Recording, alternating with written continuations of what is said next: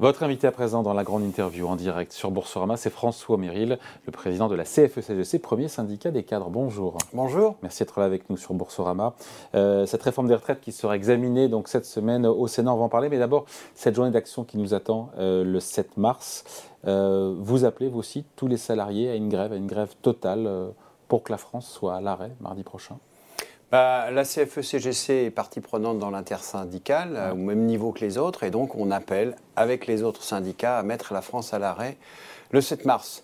Étant entendu, bien sûr, que c'est aux sections syndicales de se déterminer sur les voies et les moyens euh, d'agir le 7 mars, de rejoindre les manifestations de déclarer ou non euh, une heure, deux heures, euh, la demi-journée, la journée de grève. Ça fait partie des usages communs que chacun connaît dans les activités dans lesquelles il est et dans lesquelles il y a une représentation syndicale. Ce sera suivi ou pas selon vous, cette journée de grève? C'est toujours difficile de faire un pronostic. Moi, ce que je sais, c'est que oui, ce sera, ce sera très suivi. Les cortèges seront, à mon avis, assez fournis. Et ce qui est important aussi, c'est le côté qualitatif. C'est-à-dire, euh, on voit bien, c'est une forme de, enthousiasme n'est pas forcément le, euh, le, mot qui caractérise le mieux la situation, mais une volonté très très très très partagée euh, de tous nos collègues hein, dans leur milieu de travail, eh bien, de participer à ce mouvement, d'en être finalement. Au-delà de cette journée, au-delà du, 7 mars, euh, le gouvernement qui ne donne pas le sentiment de vouloir reculer pour le moment, jusqu'où il faut bloquer l'économie? Pour faire reculer le gouvernement bah, Moi, j'espère que le 7 mars suffira. Hein. Euh, il mm. sera suivi le 8 mars par euh, des témoignages hein, de, euh, de différentes structures syndicales, de différents sites, parce que c'est la journée de la femme. Et donc, mm. c'est l'occasion aussi de faire remarquer que dans cette réforme, la femme est particulièrement maltraitée. mais on y reviendra peut-être. Moi, ce que je souhaite, ce que je pense sincèrement, c'est que le gouvernement a une opportunité quand je dis le gouvernement, je veux parler bien sûr d'Emmanuel Macron, parce que c'est lui qui décidera ou non de, euh, de, revenir en arrière sur ce projet. Euh, moi, je crois qu'il y a un espace, je le crois très sincèrement, et qu'aujourd'hui, c'est la meilleure politique, c'est-à-dire de retirer ce projet. Euh, c'est la seule issue pour vous, ce conflit Oui, pour moi, c'est la seule issue. Mais en même temps, on voit bien que le gouvernement veut aller au bout de sa réforme. Qu'est-ce qui pourrait le faire reculer? On n'a aucun signal comme quoi le gouvernement voudrait reculer aujourd'hui. Hein bah, J'ai du mal à comprendre ça parce que, euh, d'ailleurs, les dernières interventions du président de la République sont assez étonnantes. Hein. Il parle de bon sens. Alors, le bon sens, je crois qu'on l'a assez mobilisé ces dernières semaines, ces, ces deux mois qui viennent de s'écouler. On a démonté pièce par pièce le bien fondé de cette réforme. On nous disait cette réforme est nécessaire. Nous, on a démontré que ça n'était pas le cas. Il y a, nous disait... Il y a des déficits. Vous ne niez pas les 13 milliards d'euros de déficit horizon 2030. Non, je ne nie pas du tout que dans les projections qui ont été faites avec les indicateurs qui ont été retenus et sur la vision globale, systémique des choses, qui assimilent les retraites du privé avec les retraites du public, qui met tout dans le même paquet, les 33 milliards d'engagement de l'État à verser des pensions des fonctionnaires, parce que c'est ça le sujet en fait. L'État vient vers nous et il nous dit, c'était d'ailleurs sa première version, j'ai besoin d'argent pour financer mes politiques publiques, ce que je crois est vrai pour le coup, l'État a toujours besoin d'argent. Et donc, il se retourne vers les salariés, ses seuls salariés, et il dit bah, pour pouvoir financer mes politiques publiques, vous allez travailler un peu plus. Et donc, je vais prendre un peu d'argent dans votre poche, l'argent qui normalement vient à l'équilibre des retraites. Et euh, grâce à ça, je vais pouvoir euh, financer d'autres politiques publiques qui n'ont rien à voir avec la question des retraites. Et c'est ça, en fait, qui fait débat et qui n'est pas acceptable. À partir de là, bah, finalement, l'État, il invente un scénario il dit euh, les déficits prévisibles avec les indicateurs qu'on a donnés euh, vont être euh, insurmontables pour nous, ce qui n'est pas vrai parce que les indicateurs qu'a donné l'État sur lesquels il s'appuie sont pour certains assez contestables, pour d'autres ils sont discutables. Bah, l'espérance de vie par exemple, l'État a dit l'espérance de vie va continuer d'augmenter. Déjà en 2022, l'État est pris en défaut parce que ses projections d'espérance de vie, elles sont un an supérieures à ce que réellement on a constaté. En fait, moi j'ai eu cette discussion avec Olivier Dussopt, vous savez, l'espérance de vie n'augmente plus depuis 2014. C'est très facile à vérifier, il suffit d'aller sur un moteur de recherche et de taper espérance de vie, ça vous sort un tableau qui vient de l'INSEE ou de l'INET, peu importe, sont les mêmes références, ils nous démontrent que l'espérance de vie n'augmente plus. C'est pas forcément une bonne nouvelle en tant que telle, mais quand le ministère du Travail, ben, c'est un impact de premier ordre en fait, parce que pour les prévisions justement, euh, dès l'instant qu'on prévoit une augmentation de l'espérance de vie dans les années futures, du même niveau que euh, ce qu'on a constaté entre 2000 et 2010 par exemple, ce qui avait justifié la réforme de 2014, ben, forcément on a des prévisions euh, de dépenses qui ne sont pas conformes à ce, qui va réellement se, se faire. Après, il y a un autre indicateur qui est très discutable, c'est la façon dont l'État prévoit que la productivité va mm. rétribuer les salaires. Nous, on a constaté, en regardant dans le détail, on s'aperçoit que finalement, on continue à faire de la productivité, ce qui, je crois, est un mouvement assez indépassable finalement, et, que par ailleurs, les salaires n'augmentent pas à due proportion de la productivité qui est faite. Ce qui revient à dire finalement que l'État prévoit qu'on va continuer à faire de la productivité, mais que ça ne profitera pas à l'ensemble des revenus et des salaires, mais que donc finalement on va continuer à tirer vers le bas euh, l'échelle des salaires et des compétences. Nous on pense que ce n'est pas une bonne chose, et, ça, et pour le coup c'est un point qui se discute. Enfin il y a un troisième point il y en a d'autres, mais celui-là est assez déterminant, c'est la question de l'emploi des seniors. Finalement, l'État, il dit un truc assez simple, il dit bah, si on recule, si on décale l'âge de départ, ben, par un effet mécanique, hmm. ils appellent ça l'effet horizon. C'est ce qui s'est passé avec la réforme. Voilà, c'est ce qui s'est passé. Pourquoi ça ne bah, marchera pas? Finalement, euh, bah, non, non, non, non, non. Nous, on pense que le problème à régler aujourd'hui, c'est le taux d'emploi des seniors dans le dispositif qui existe aujourd'hui. Hmm. Parce que décaler l'âge de départ, ça va créer une trappe à précarité supplémentaire, un nombre supplémentaire de personnes qui vont finalement attendre dans le non-emploi euh, le moyen de liquider leur retraite à 64 ans. Et ça, c'est une façon assez irresponsable, nous en tout cas, c'est ce qu'on pense à la CFE-CGC, e d'aborder la question de l'emploi des seniors. On a fait 23 propositions au gouvernement, aucune n'a été retenue ni même examinée. Ça, pour le coup, c'est un sujet dynamique au sens propre, sur lequel je crois il y a matière à lancer un vrai plan et un grand plan de responsabilisation des entreprises. Je le disais, le Sénat va examiner cette semaine euh, ce projet de réforme des retraites. Bruno Retailleau, hier, nous disait, enfin disait en tout cas, dans je crois que c'est dans le Parisien,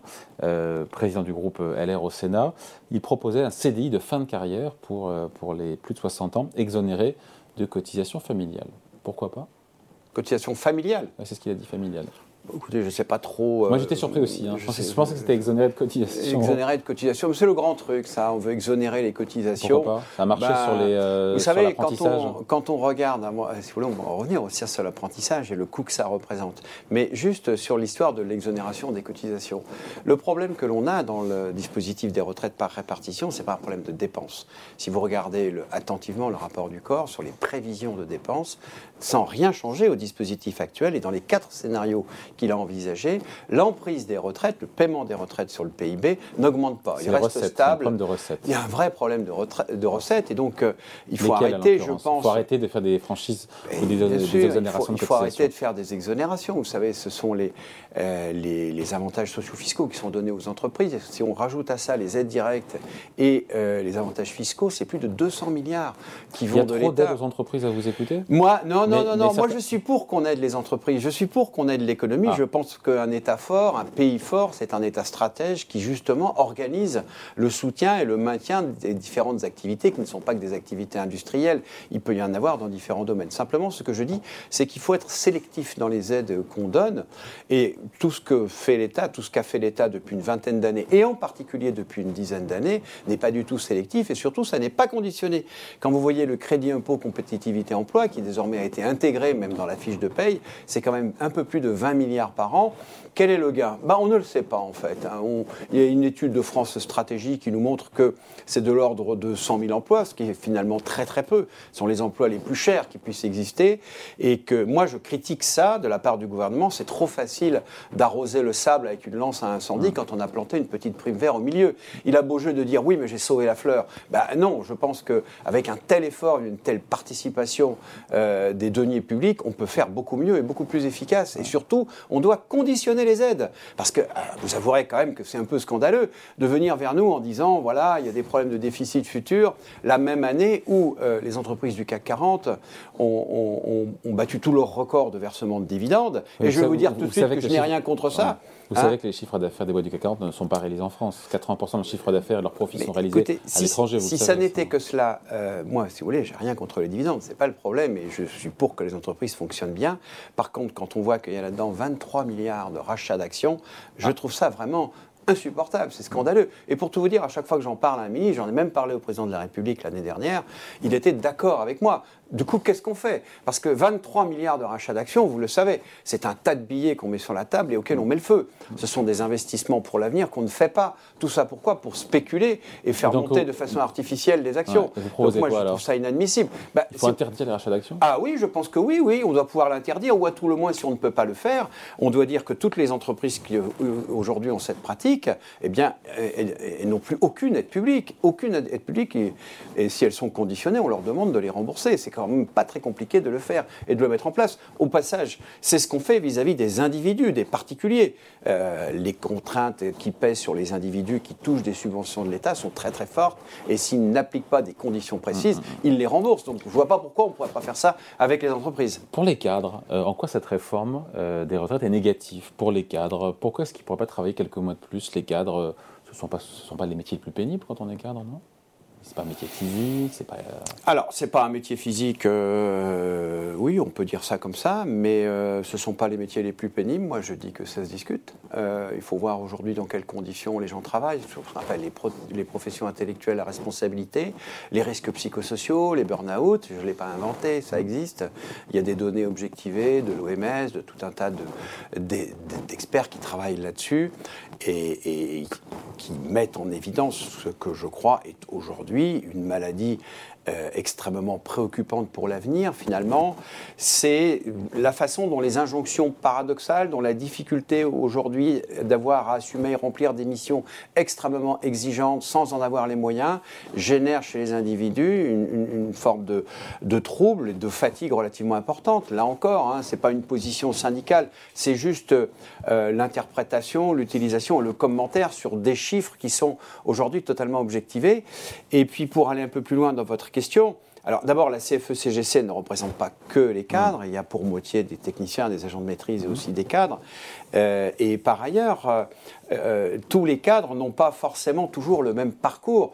On n'est pas cadre dans une entreprise parce qu'on a fait des longues études à bac plus 5, voire plus, et qu'on y est rentré à 24 ou 25 ans. On est cadre dans une entreprise, parfois parce qu'on y est rentré au bas de l'échelle, qu'on a travaillé, qu'on s'est investi, qu'on a pris des responsabilités, qu'on a été promu à l'encadrement.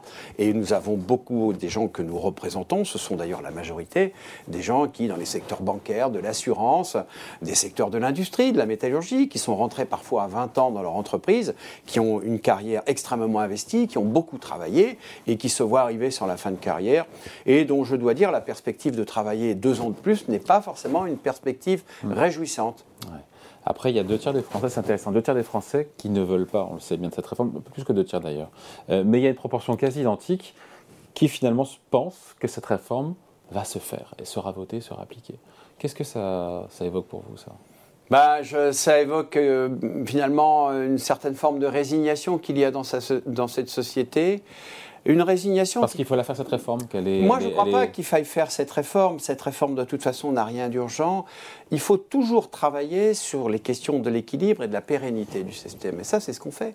Vous savez que nous sommes euh, dans les organismes de retraite complémentaire. On prend des décisions quasiment tous les ans dans des conseils d'administration pour ajuster les différents paramètres et faire que les réserves aujourd'hui soient au niveau où elles sont. Vous savez qu'il y a 180 milliards de réserves brutes dans les différents régimes euh, qui sont pour partie des régimes de retraite complémentaire. Donc la situation patrimoniale n'est pas mauvaise, euh, mais par ailleurs, il faut être attentif effectivement à ce que les équilibres et les trajectoires soient maintenus. Là-dessus, je ne suis pas du tout en désaccord. C'est ma responsabilité d'une certaine façon que, de le dire. Mais simplement, d'abord, premièrement, il n'y a pas d'urgence. Et cette réforme, celle-ci de décalage à 64 ans, n'est pas justifiée. Et surtout, elle est très très injuste. Un exemple, puisque vous avez évoqué le cas des cadres, vous savez, il y a une grande injustice aujourd'hui qui est faite entre l'homme et la femme. Pour la raison, ça a été beaucoup commenté, euh, que les femmes mères de famille ont ce bénéfice réparateur d'une certaine façon de 8 trimestres euh, qui leur est attribué par enfant et qui leur permet, euh, pour certaines, de pouvoir prendre leur retraite aujourd'hui à 62 ans, ayant eu une carrière, on va dire, quasi complète ou en tout cas pas loin.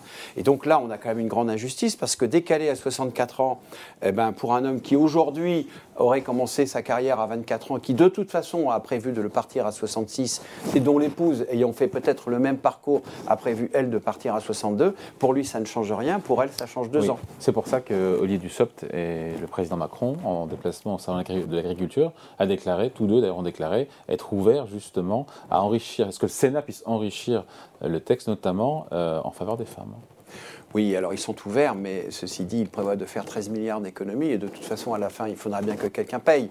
C'est un peu le problème des, mesures de cette nature, c'est qu'elles sont très discriminantes, elles, déterminent des publics cibles qui, vont plus contribuer à, ces économies-là, hein, qui sont attendues. Et j'y reviens, là encore, la problématique n'est pas une problématique de dépenses. On est parti sur euh, une valeur moyenne de 14% du PIB, qui d'ailleurs devrait baisser dans trois hypothèses du corps. C'est juste une question de ressources. Or, nous, on a des propositions pour augmenter les ressources. Alors, plus d'impôts bah, Non, pas du tout. Vous savez, le, euh, comment dire, le président de la République dit il faut que les gens travaillent plus. Nous, on dit il faut qu'il y ait plus de gens qui travaillent. Or, ça, c'est possible. Ça, c'est tout à fait possible. Simplement, il faut réfléchir un peu aux conditions dans lesquelles on travaille. Peut-être réorganiser un peu euh, les entreprises pour qu'elles mettent un peu moins la pression sur les gens. Toujours, vous savez, cette pression peut toujours pour maximiser les profits, les bénéfices. On en parlait mmh. tout à l'heure en début d'intervention. Il en faut des bénéfices.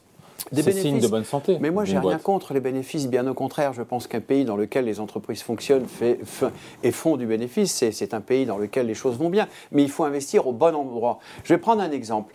La France est un peu à la traîne dans l'OCDE sur les investissements dans la recherche publique, 2,2% du PIB. Mmh. Là où l'Allemagne fait 3,2. Vous vous rendez compte, mmh. c'est colossal l'écart. La Corée du Sud fait 4,5. Moi, j'arrête pas de le dire, mais j'ai l'impression que je plaide dans un désert. Tout le monde me dit oui, oui, vous avez raison, mais finalement, personne ne fait rien. Et, ça, ça s'incarne comment? Eh bien, c'est la fuite des cerveaux, en fait. Quand vous regardez aujourd'hui la, génération des gens qui ont 30 ans, hein, euh, qui ont fait des longues études, qui ont fait un doctorat, qui aujourd'hui voudraient s'investir dans la recherche, dans la recherche publique, on leur dit il n'y a pas de poste. Ces gens-là vont travailler en Norvège, en Hollande, en Suisse, qui les accueillent bien volontiers, aux États-Unis, où on leur fait des conditions extrêmement attractives pour qu'ils puissent développer leur créativité. Mais en France, il n'y a pas de poste. Il n'y a pas de poste parce qu'il n'y a pas de budget. Hein, ils envoient leur candidature au CNRS. On leur dit refaites candidature dans 5 ans. Mais ça, ça devrait être la priorité du gouvernement. Ça devrait le sujet majeur. C'est quand même pas normal que quand un, brillant cerveau... Quand vous en parlez euh, euh, du SOPT au ministre ou, euh, Bien sûr, je leur en parle, mais évidemment, ils lèvent les yeux au ciel parce qu'ils ils n'ont pas, je le crois, de politique suffisamment bien ciblée et bien pensée, de politique stratégique pour relancer une activité économique de haut niveau. On, on tire vers le bas l'économie, là où, de mon point de vue, il faudrait la tirer vers le haut. Merci de passer nous voir. François Méril, donc président de la CFE-CGC, invité de la grande interview en direct sur Boursorama. Merci à vous. Merci à vous de votre invitation.